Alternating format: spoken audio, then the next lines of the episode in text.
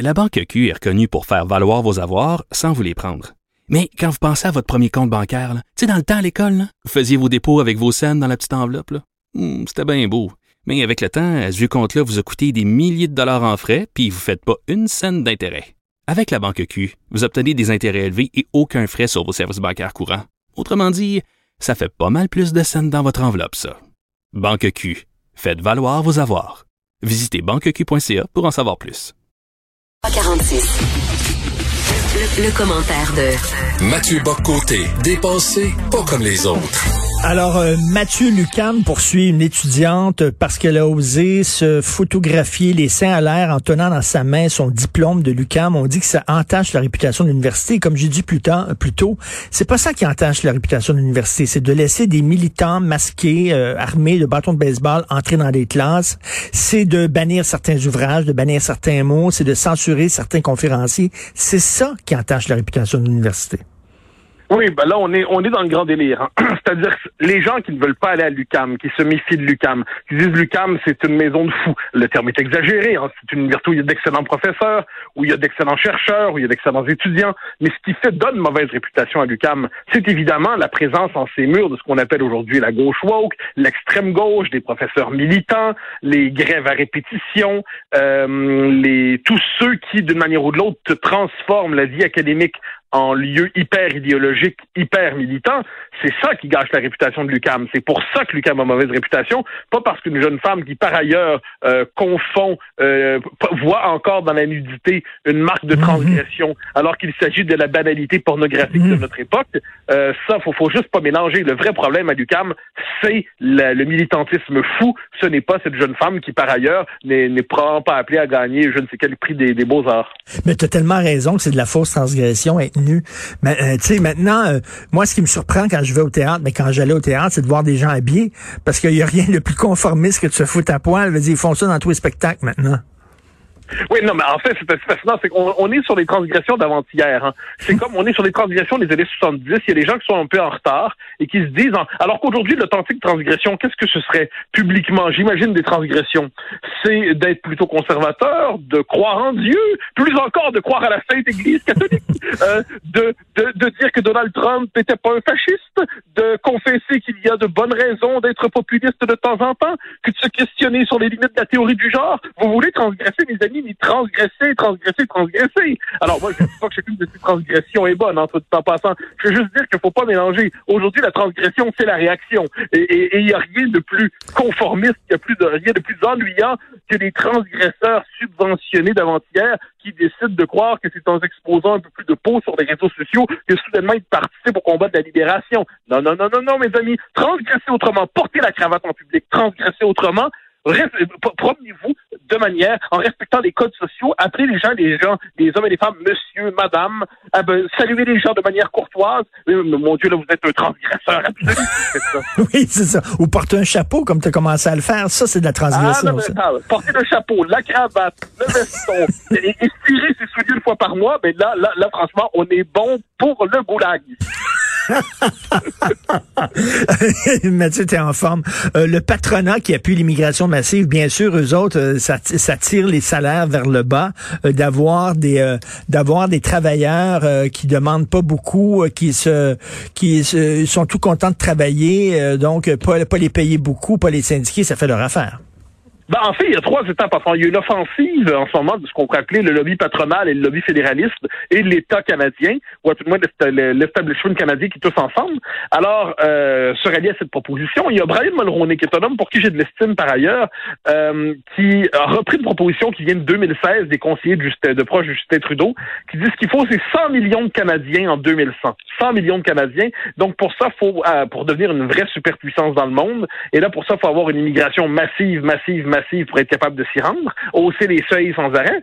Le problème, c'est que d'un point de vue québécois, qu'est-ce que ça veut dire, ça? Pour reprendre les mots de René Lévesque, qui, est ce que j'en sais, est un démocrate irréprochable, ça veut dire la noyade démographique. C'est-à-dire que dans un tel scénario, c'est la transformation du Québec en minorité ethnique insignifiante dans la fédération. C'est fini. Or, ce qu'on voit, c'est qu'évidemment, euh, on pourrait s'opposer à cette proposition-là au Québec, y voir quelque chose d'inquiétant. Mais on a ici toute une mouvance idéologico-politique et économique qui nous dit non, non, non, l'immigration massive, c'est la solution à tout. On a effectivement le patronat, c'est assez drôle. Hein. Quand il y avait croissance économique, on nous disait l'immigration massive, c'est formidable, ça, alimente la croissance. Quand euh, l'économie est en crise, comme en ce moment, on dit l'immigration massive, c'est formidable, ça relance la machine. Donc, autrement dit, quelles que soient les circonstances, l'immigration massive est la solution. Le Parti libéral embarque là-dedans. Il faut hmm. pas surprendre. L'immigration massive est une richesse électorale pour le Parti libéral.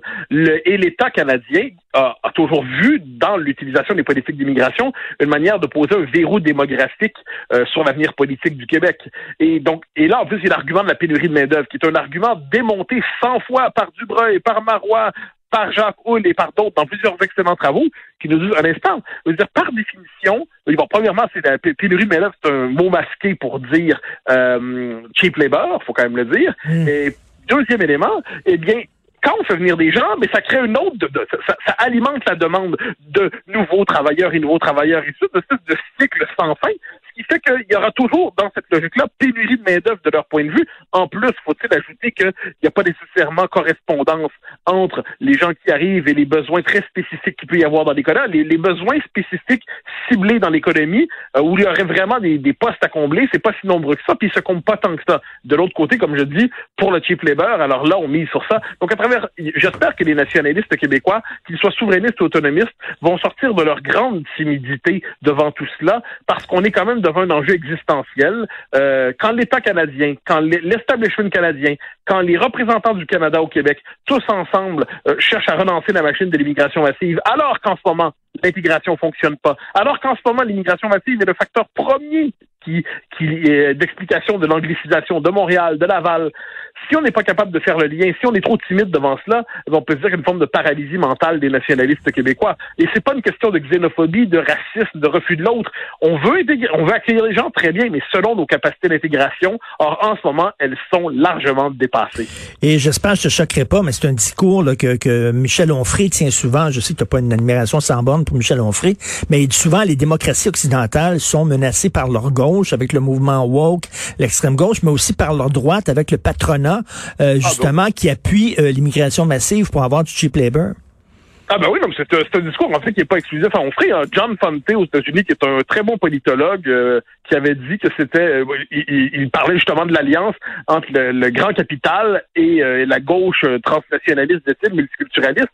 Moi, j'avais appelé ça des, j'avais parlé dans un texte il y a des années des noces oligarchiques entre l'intelligentsia et la droit et le, le, le, le capitalisme, le, grand capital. Euh, on ferait à sa, à sa formule. Je pense que c'est un mouvement qu'on est nombreux avoir vu d'une manière ou de l'autre. On utilise des termes différents, mais on le voit cette espèce de, de convergence des luttes pour parler comme l'extrême gauche, cette convergence des luttes entre la droite capitaliste, ultra-capitaliste, néolibérale et la gauche euh, antinationale qui, ensemble, œuvrent à déconstruire la possibilité même de la nation. Bon, alors on voit ça, eh bien, il faut tenir, il faut tenir. Mais comme je le dis au Québec, il y a une telle d'heures devant ça, moi, ça me fascine, parce qu'on a, on a intériorisé l'accusation de mmh. racisme. On a peur soi-même quand on touche à ça de transgresser justement. On a peur de, heurter, de, toucher un tabou. C'est et c'est vrai, parce qu'il y a un prix à payer à toucher à ces questions-là. Quand vous touchez ces questions-là, vous avez contre vous une campagne de harcèlement, de dénigrement permanent. On vous traite de tous les noms, on vous traite d'extrême droite, on vous extrême droitise. Attends. Et là, bon,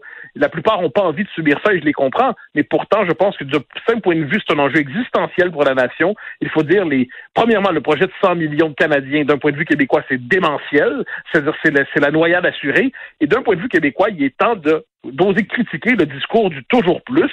Monsieur Parizeau avait une formule très claire en 2008, je crois. Il disait ça existe la notion de trop.